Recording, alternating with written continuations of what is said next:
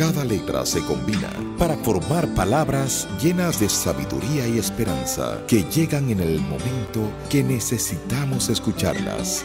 A continuación, 120 palabras con Gerson Red.